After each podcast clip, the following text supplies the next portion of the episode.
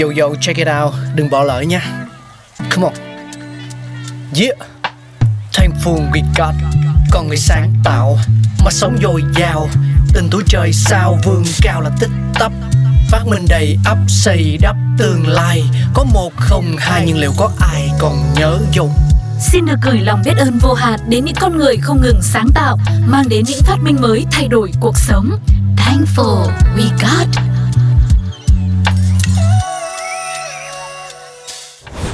Tủ lạnh là món đồ gia dụng quen thuộc hầu như nhà nào cũng có, là trợ thủ đắc lực cho những tâm hồn đam mê ăn uống hay bếp núc.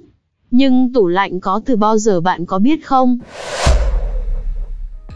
Ngay từ những năm 1100 trước công nguyên, các xã hội cổ đại ở Trung Quốc, Do Thái, Hy Lạp và La Mã đã thu hoạch băng, tuyết, đồng thời đặt chúng trong các hầm đá hay là các hố cách nhiệt giống như một kho lạnh. Tuy nhiên, chúng chỉ được dùng để làm đồ uống chứ chưa thực sự ứng dụng vào việc bảo quản thực phẩm.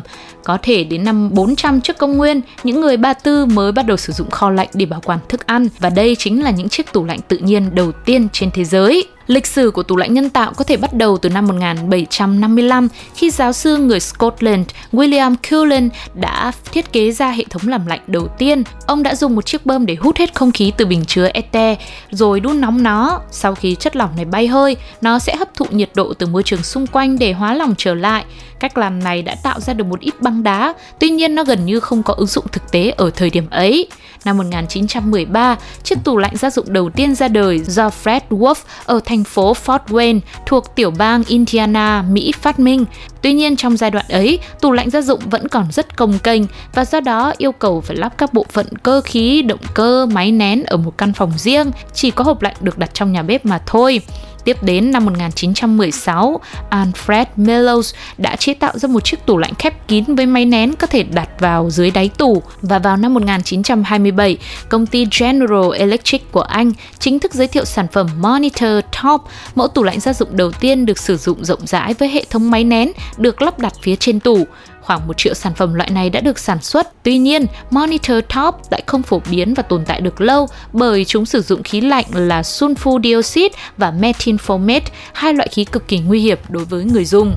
Và tiếp theo vào cuối những năm 1920, sự ra đời của Freon, một loại khí làm lạnh an toàn hơn nhiều so với các chất làm lạnh trước đây, đã giúp mở rộng thị trường tủ lạnh.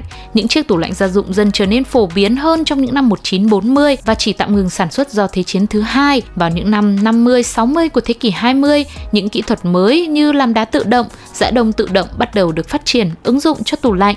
Khả năng hoạt động của tủ lạnh cũng trở nên hiệu quả hơn vào những năm 70-80 của thế kỷ 20. Mặc dù trong thời gian này vẫn còn nhiều vấn đề về môi trường dẫn đến những nghị định hay hạn chế nhất định Hiện nay, những chiếc tủ lạnh đã được phát triển, cải tiến, trở nên vô cùng hiện đại với vô vàn kiểu dáng và tiện ích khác nhau.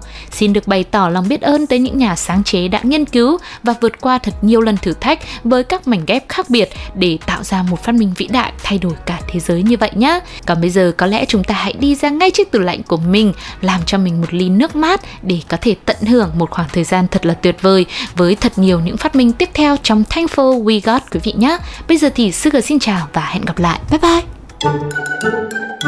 Các bạn đang nghe Radio